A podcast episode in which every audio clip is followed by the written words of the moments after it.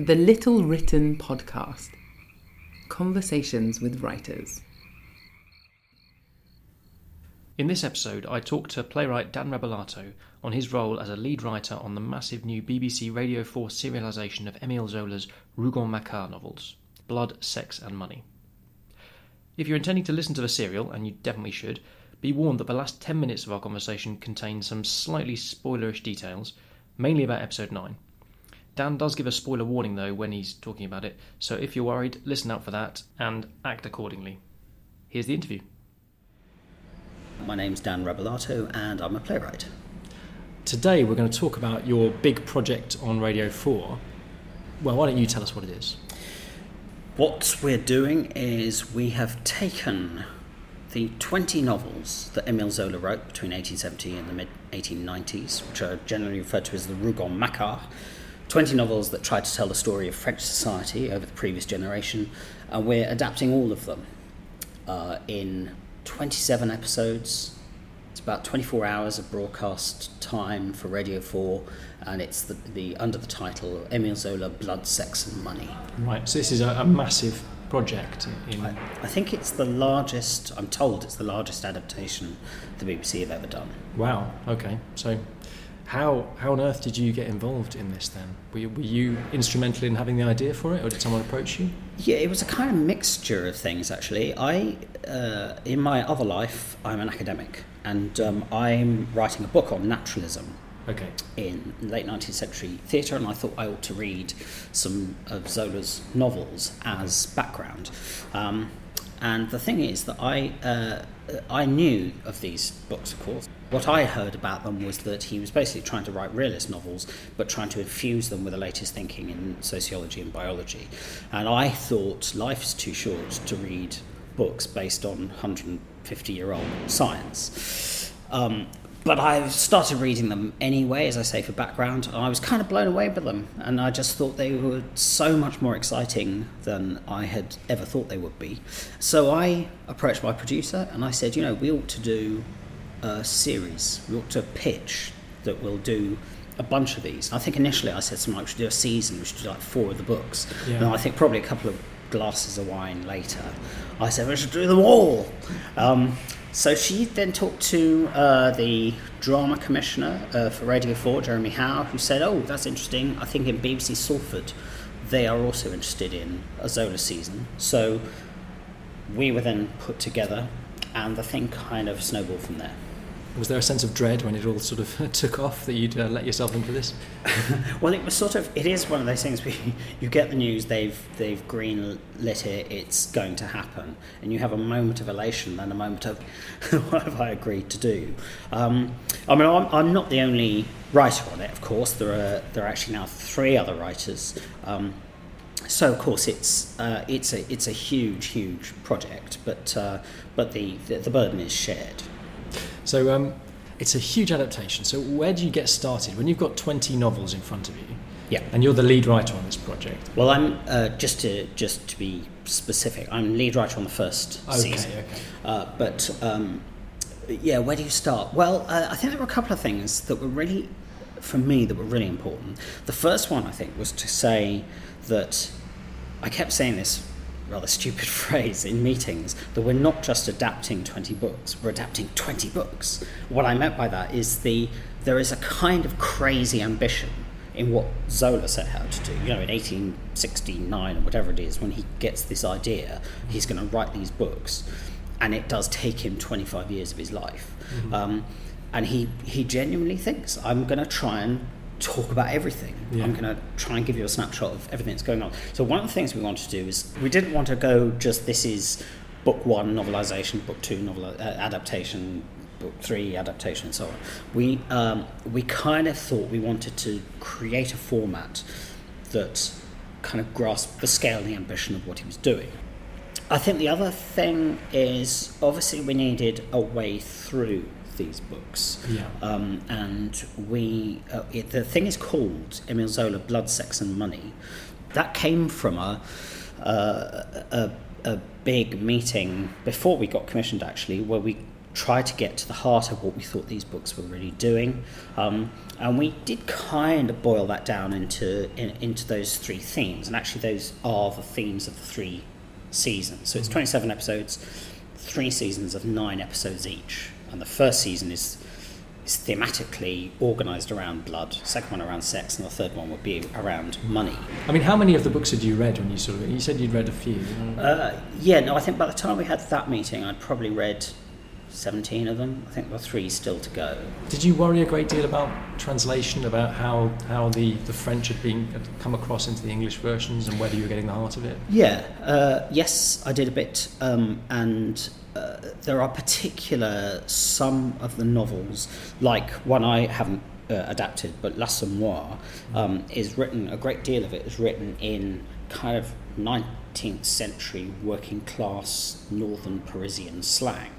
Um, and there's certainly one translation I've read that does a terrible, terrible job trying to find contemporary uh, equivalents for that. So, so yeah, for certain things, I think we were very, very struck by the the peculiar difficulty of these books. One of the things that I would say is that because um, radio, in terms of the writing, uh, obviously a lot of what you're doing is writing dialogue. Zola is actually not a big dialogue writer. Mm. He tends to narrate much more than he writes, and very often there'll be a, a quite key scene, but he'll sort of just explain what happened rather than actually give you the dialogue. He's not like Dickens, where you can go that this beautiful dialogue and just take it off the page and, and, and put it in people's mouths. So to some extent, you're almost always writing new words mm. uh, for Zola. So to that extent, uh, you don't worry quite so much, or I didn't worry quite so much about the translation. So, is this the French naturalism thing coming in then? Yes. How do you understand French naturalism? Well, naturalism as a form of theatre specifically, uh, and specifically in the kind of Zolian version, is absolutely about uh, infusing realism with a scientific view of the world. Mm-hmm. So, Zola is, well, he's he's not consistent, uh, but he seems at some t- some points to be absolutely a kind of determinist. He says he seems to think that if you understand, as it were, all the biological facts about somebody and all the social facts about somebody, you know you have everything you need to know about how they've behaved mm-hmm. because those that's the totality of the forces that produce their behaviour. Um, but I think you can see the novels as uh, complementary and in some interesting productive tension with that. Obviously, there's a fairly rich philosophy behind what he was trying to achieve with these novels, mm. uh, in terms of, as you said, the, the, the scientific approach to heredity and, and a family passing things through the generations. So I was wondering to what extent you were trying to reproduce his vision of what was going into the books and to what extent you were saying, okay, we're not going to worry too much about that. This is what I get from the book, and that's how I'm going to put it across. Yeah, it's that it's really interesting, and I thought a lot about how to do this. Um, I think it would be it's kind of daft to just go well, you know, because our understanding of human biology, for example, is so completely different now mm. from the way it was um, in the 18 70s uh, that it would seem crazy to start trying to reproduce late 19th century biological theory in a, in a 21st century radio drama. But there are some interesting overlaps. So when I first encountered Zola, when I was at university in the late 80s, um, the, base, the standard kind of opinion is that this idea that science could explain every single, or biological science could explain everything about human behaviour uh, was generally considered to be laughable. Mm-hmm. But in the last sort of 30 years, we've had the rise of neuroscience and so on that actually has exactly the same, exactly the same breezy overconfidence that Zola um, has in his in his more kind of programmatic journalistic statements about what naturalism is. So it seemed to me that there, this was a real, really interesting opportunity to test some of those ideas because I think you could look at these books. This is a bit of a dull way of looking at these books, but one way you can look at these books uh, is as, as sort of kind of huge thought experiments mm-hmm. that say, how possible is it to live in a world in which we are determined by forces completely out of our control. How, how possible is it to sort of understand ourselves in that way? Which sounds very abstract, but what that means in terms of the books, I've got the narrator sometimes coming in with a kind of deliberately, it's intended to be a deliberately um, almost kind of crass statement about the kind of biology of what's going on or the sort of physical chemistry uh, there's a point in the first uh, episode where two of the characters, we have two young lovers, and there's a point where they kiss for the first time. It's intended to be a very sweet scene, and at which point the narrator comes in with a sort of, in the way that I imagine a sort of neuroscientist, kind of totally doing the buzzkill of just going, what's going on here is chemicals are being released in the brain and so on. And I suppose the thought is kind of, I want the listener to kind of think, can we actually bring those two things together? Is it, is it, does it make sense for us to think of those things in the same way? So the short answer to the question is, I think these are in dialogue with the ideas in the same way that Zola's novels are in dialogue with his stated ideas. Uh, the, the narrator was something else I wanted to talk about. Yes. So the narrator is uh, Adelaide, yeah. who's the sort of matriarch of this line. Yeah. And then, um, so the, the stories really follow her descendants. That's right, isn't it? That's right. So these books are uh, generally referred to as the Rougon Macquart. And what that means is there are two lines of her family. There are the Rougons, the line produced by her marriage to Monsieur Rougon, mm-hmm. uh, and they are the rich, powerful, successful, ambitious people. Um, but then after Rougon dies, she has the scandalous affair with basically a smuggler and a pirate uh, called Macquart. And that line is uh, are the working class, the struggling, the broken, the damaged, uh, mm. and um, and so th- those two lines, those two branches of the family, um, make up the whole thing. But yeah, as you say, Adelaide or Aunt Didi is the is the matriarch at the top of it. Narrators are very boring on the radio sometimes. And the reason I say that, which is, and it's a bit of an odd thing to say because there are a lot of narrators on the radio, but it's a kind of a, it's a really basic, it's very obvious kind of principle in writing something writing dramatic dialogue that uh, scenes in which people just tell the truth to each other and say exactly what they mean mm-hmm. are really boring. It's really hard to make a scene interesting if people come in and say, "Oh, hello, how are you?" and say, "Oh, I'm very well. How are you? I spent a an interesting day. Let me tell you about it." And they say, "Oh, that's really interesting. Would you like me to make you some a cup of tea?" And nobody is sort of trying to do anything to each other. But this is what narrators do all the time. Mm. If they're kind of omniscient narrators, they're just saying, you know, in the sleepy town of Plassans, you know, a couple is, you know, sitting down to a cup of tea. And they're just telling you facts. And that's a bit undramatic. So we were very keen as writers that we wouldn't have an omniscient narrator. Mm. And the only so the, uh, we had various options about how to do this. We could have invented a character, but then we thought actually maybe we'll have we'll just take an existing character for the novel, novels, and have them tell the story. And it was Aunt Didi that we uh, we alighted on, and we kind of thought as the matriarch, she would have an interestingly complicated relationship with the characters. It's a it involves taking uh, one huge liberty with books, which is that effectively, in the books, she's mad mm-hmm. and, okay. and and almost catatonic. So there's not a lot of speaking, and it's not very coherent. So we've made her into a very different kind of figure, who's much more articulate and has complicated relationships with the with the stories that she's telling. She's sometimes disgusted by the behaviour of this family that she's sired. She keeps calling them a pack of wolves and so on. But then there are points where you think, oh, I think you may be sneakily quite proud of the depraved successes of, of your family. So that became a more interesting dynamic for a narrator. Mm-hmm.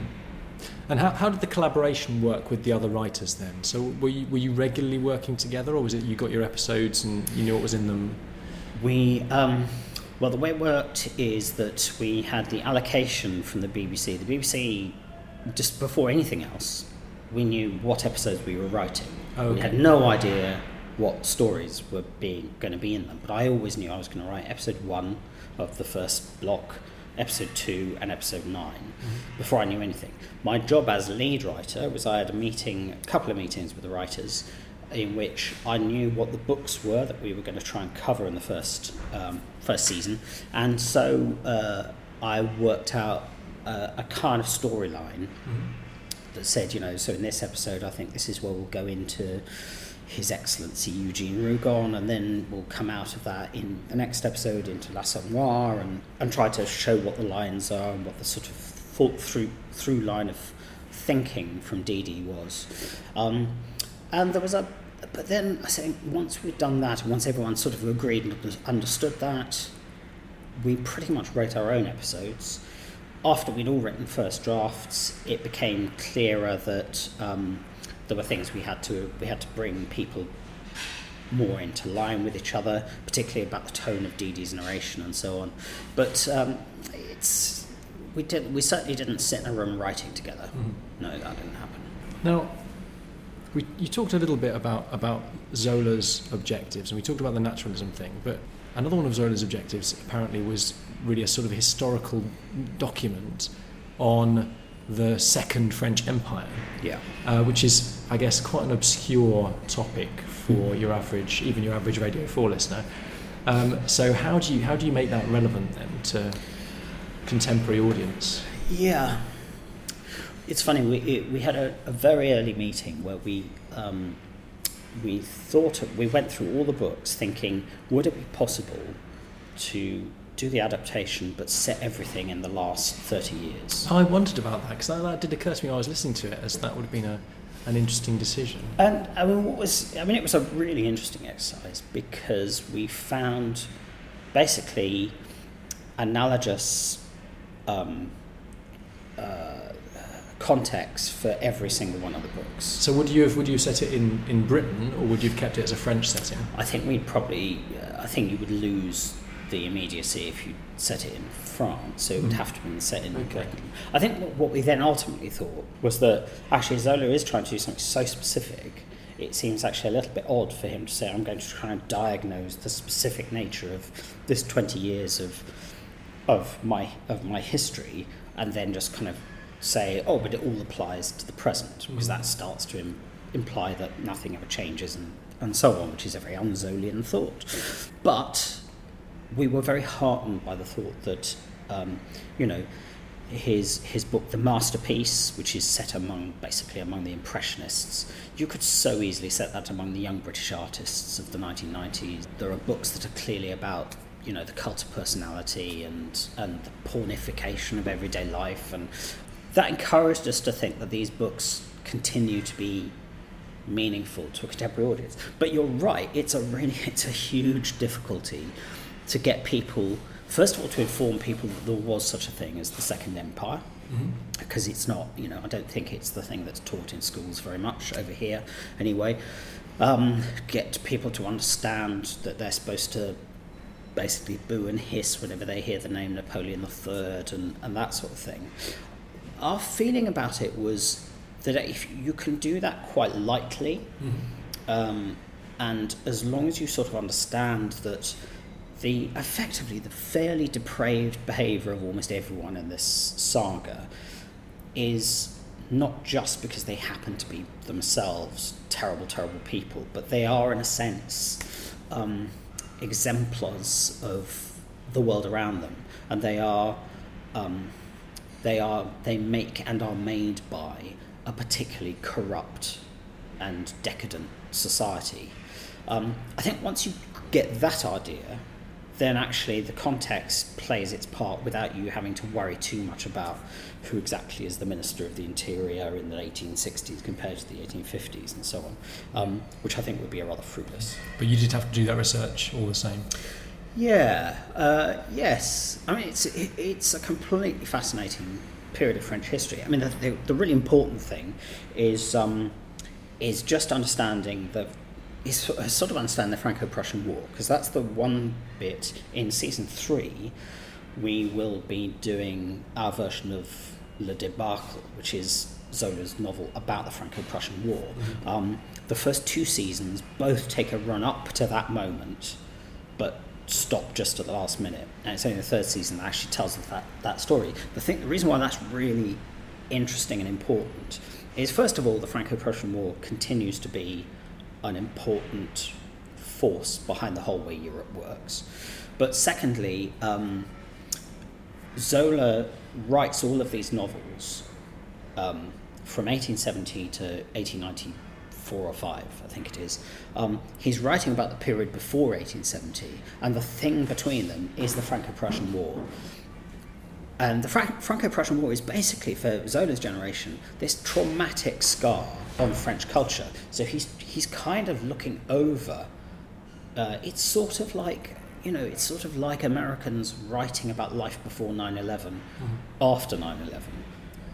And that's completely, completely fascinating story. And we'll be making a lot more of it in the third season. The, the, there's quite a lot of humour in your audio version of this. Is that in the original books, or is that something you brought in to amuse yourself the Um, audience? Right, it's a good, it's a good question. Certainly, the tone, the tone is very different. Uh, if you read *The Fortune of the Rougons*, uh, which is the first novel in the sequence, quite an early book of Zola's.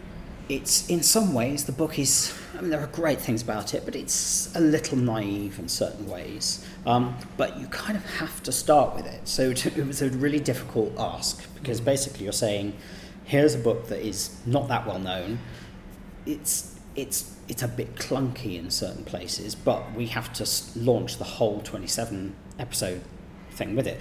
So it seemed to me that humour was one way of really engaging people with with the books.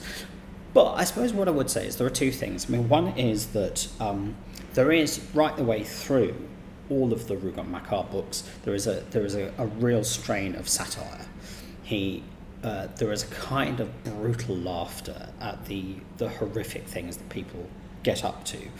So the, even though I think Zola would not gen- generally be thought of as a comic novelist, um, there are there is a certain kind of comic strain that's satirical. Then the other thing I think in the first episode, I don't know whether you picked this up at all, but um, there's a whole there's a, a central part of the story is that basically there has been a kind of Republican left wing takeover of the town, and all the conservative old guard kind of get together uh, in this sort of terrible kind of you know these these old blokes Yeah. try and take it over. It's like I- Dad's Army in reverse. Exactly. Good. Thank you. Oh, I'm so glad you said that because I read that and just thinking this is just like Dad's Army. Um, and in fact, uh, in fact, there's a line which they got, we had to cut in the edit, the "Don't tell him Pike" line. But I think perhaps we thought that was just going too far. But certainly, I kind of thought, well, actually, uh, the scenes are kind of written very like Dad's Army, um, and the idea was really just to kind of think that's a way of getting people to tune into what is going to be a fairly unfamiliar political debate between sort of monarchists and republicans in the context of the early French Empire. That'd be quite difficult to get a, a quick handle on. But doing the Dad's Army thing gives you a sense of what the relationships involved are. And so, uh, I mean, after you'd written it, because another thing that, that's interesting about the tone is the accents that have been chosen for the characters. Because obviously, not having it in French, you've got some decisions to make about how Yeah. the character's going to be acted. And what's the decision that's been made is sort of uh, sort of northern Mancunian. Am I in the right area there? Yes, we there's. Uh, let's see if I can get this right. I think we thought that Paris was Manchester Right. and Plassans, which is the um, it's basically Aix-en-Provence. Yeah. That's where Zola came from. Uh, would be kind of Yorkshire. I don't know if we're completely consistent about that, but that was the idea. I mean, that that comes from a number of different things. One is there's obviously uh, BBC Salford was one of the big producers of it, and that's where we recorded everything. Uh, so there's a sort of sense in which you want to reflect that area. But I think also we kind of we really really wanted to get away from the kind of classic serial way in which things sometimes are done on the BBC, not always, but sometimes they're done, which turns everything into a kind of RP-ish, slightly chocolate boxy, everything, everyone talking very nicely, or talking like I talk. We wanted to get away from people talking how I talk. Um, and and so I think we actually kind of thought, well, uh, you know, one these books were these books were bestsellers. Mm-hmm. They were shocking. You know, they were um, they were despised by huge numbers of people who thought they were the most sort of kind of gutter filth. Um, so we kind of wanted them to have at points a kind of roughness about them. Now, doesn't a Manchester accent doesn't mean that you have instant instant roughness. Of Speak course, of the not. worst of human society. Yeah, exactly. Yeah, that's not the idea. But we wanted just to kind of displace a bit the idea that that these were just kind of 19th century classic novels. We wanted them to, you know, there's a real decision. So, for example, nobody ever says Monsieur and Mademoiselle mm. in it. It's all Mr., Mrs. We, if ever there's a name that's um, we, we try to get rid of the names that are uh, that are quite hard to say in English because I think you have that very odd thing that happens in a literary adaptation where you've got an English person saying, you know, I am just off to my home in the Parc Monceau. You go, well, why are you suddenly talking French? You're a French person, so you know there's a, a break that wouldn't actually happen in the French. So we try to make everything sound very English and immediate. We try to write the dialogue in a way that is conversational, contemporary, and naturalistic without it, obviously, without sort of crass um, anachronisms. Yeah, and a snatch of the, the Marseillaise in English in the first episode as well. That's right. Yeah, yeah, exactly. We kind of thought it would be really odd if they're speaking English to each other to suddenly launch into a French version of the Marseillaise. So there's a lot of variety in the three episodes that you've written because the first one is sort of in some ways it's a bit of a historical epic, although with a local flavour because it's set around a village. But there is marching across the countryside. There's big political armies going here, there, and everywhere. Um, the second one is much more psychological, sort of, and, and the third to some extent is a much more psychological uh, thing where an abbot sort of uses religion and psychology to take over a, a small town. So. Um, is that something that attracted you to it as well? Yeah, yeah, very much. I mean, I think the even though he's you know written these twenty books and they um, they do tell a kind of complete story. One of the things that's really significant about the the achievement is actually how different they are. They really have a different tone and feel for each book, and we want to kind of preserve that and not make it, not try and make make all our episodes feel identical, and so on. They have continuities. I think there, there's a shared music set of music resources, and obviously Glenda Jackson as Didi is Yeah, we hadn't even mentioned Glenda Jackson. Well, we can talk the, about Glenda the Jackson. main part. But, um, but we, um, but we were quite interested in, in making sure that the the differences were stressed. So yeah, the first one, I mean, the first one is epic. It was also it became epic because the BBC decided they wanted it to be an hour and a half. Yes. An hour and a half is kind of feature length. It's like a movie, uh, and that means your storytelling has to have a kind of scale to it, or else it just ends up being one thing happening after another, and people lose interest after you know 45 minutes an hour. Um, so it felt it needed to have a bit of flag waving and a bit of armies and a bit of history and and and various different stories kind of into interweaving. I was very attracted, having then realised I was going to have to do that, to then do uh, something that's much more of a kind of chamber piece, as you say. The, the second episode, which is based on the conquest of Plassans, which is the second, no, not the second book in the series at all. It's about the sixth or seventh, I think. But it's a much smaller uh, book. It's got a much smaller palette. It only covers, I think, a period of a few months, maybe a year. Um, and it's set in a small town, and it's really mainly set around a single house. Um, and I thought that would be a really interesting sudden change of, of style that will i itself immediately, in those first two episodes, give you a sense of the range of what uh, Zola is able to do. Yeah, and you've got a, a, a proper villain in that episode to uh, play with as well. Yeah, well, Abbe Faujas is uh, is a priest, a priest who turns up one day, takes a room in somebody's house, takes over, basically takes over the wife, takes over the house, and takes over the town. And in the book, it's kind of troubling. There is actually a, a very it's a very what I I guess at that point would have been a very topical story. Um, he uh, Zola was a, a was very firmly anti-clerical, very skeptical of religion, uh, figure, and I think he would be. We, there would have been some debate going on about the, the the correct position of the church, Catholic Church in French political life in the 1870s. So he's uh, he's telling a story that's, that's actually a quite complicated one to get your head around about exactly why he's there and what he's doing.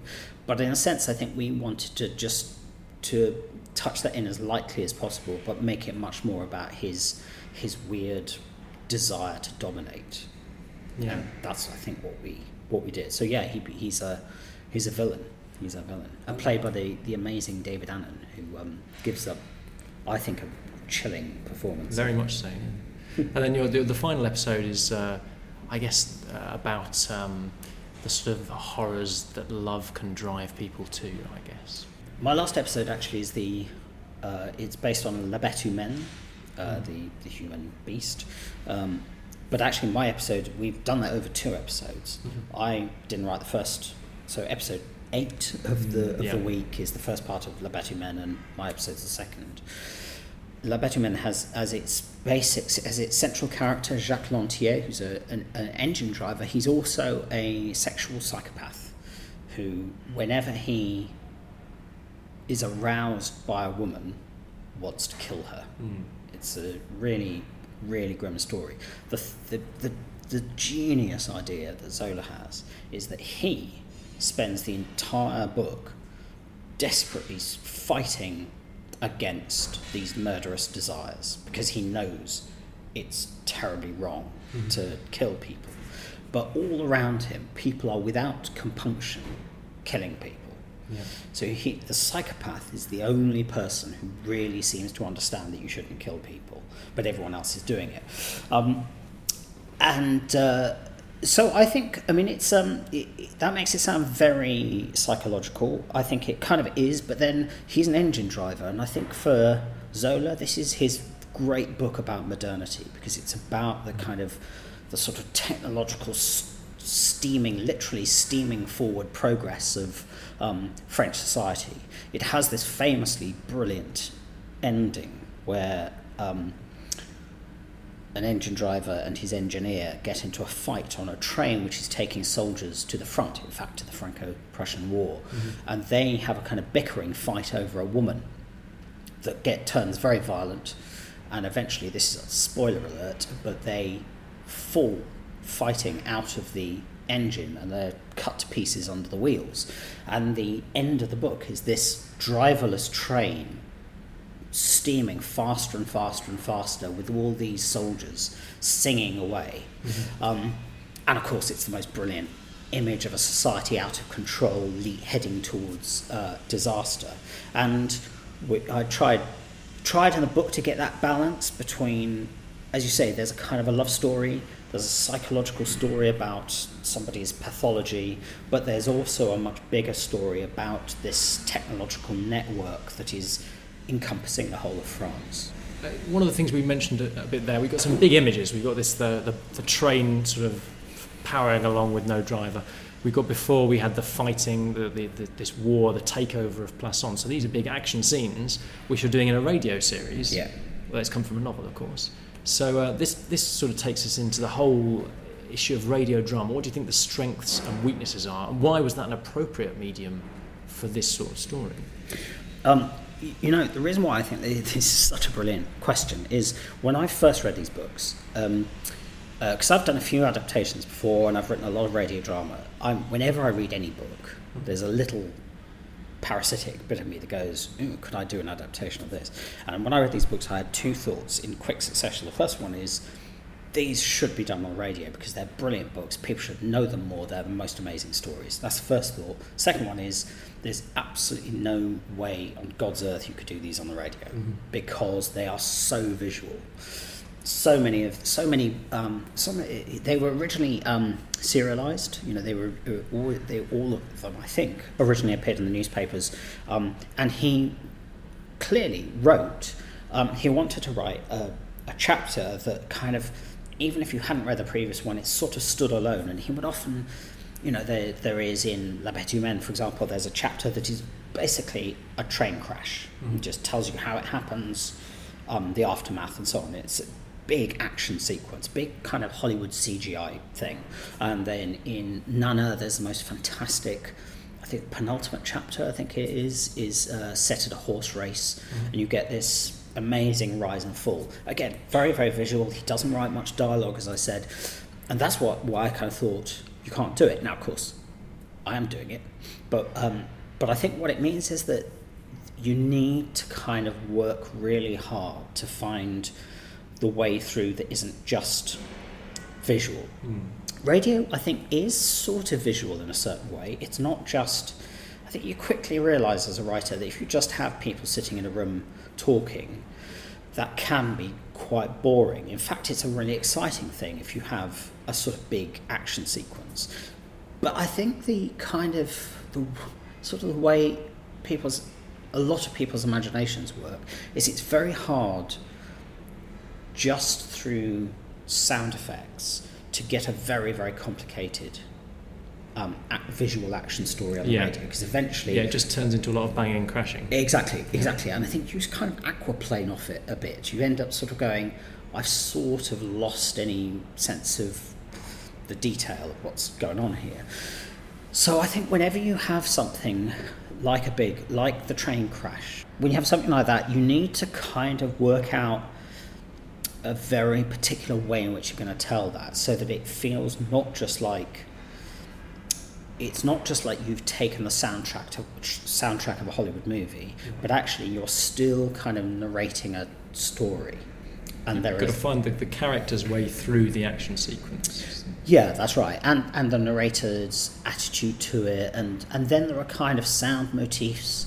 I mean, for writing for radio, I think you do have to kind of think not just in terms of kind of realistic sound effects. You know that somebody's at the door, so you'll hear. I mean, it's going to be more interesting if you can kind of think about ways in which some of your key sound ideas become motifs that run through other things. So in in in that last episode, we we have the sound of trains in it a lot, mm-hmm. but it's not all not just in scenes where there are trains. It's sometimes a way of actually. We sort of had this idea that sometimes a scene crashes into another scene, the same way that steam train sort of thunders through a station. And so it's using kind of those motifs as well. There's a ticking of a fob watch that we use quite a lot. Mm-hmm. There are the voices of his sort of pathology and so on. Those things kind of layer up through it. And well, if it works, then you've got something that actually continues to be quite kind of precisely defined um, while it's still having a, a kind of it's still populating your imagination in a visual way. Uh, when can people hear these uh, episodes then? They the first episode goes out twenty first November, two thirty, I think, on Radio Four, and then there will be another episode every day, uh, usually mid afternoon, uh, for the next for the following eight days. It's a pretty intense, intense listening experience. It is going to be it's going to be an intense. You're going to hear a lot of Zola. Great. Well, uh, thank you very much uh, for talking to me. I really appreciate you. it. You can follow Dan on Twitter at Dan Rebellato. Follow me, Thomas Oleron Evans, at Mathistopheles, and the Little Written podcast at Little Written. More links relevant for this episode can be found at www.littlewritten.co.uk.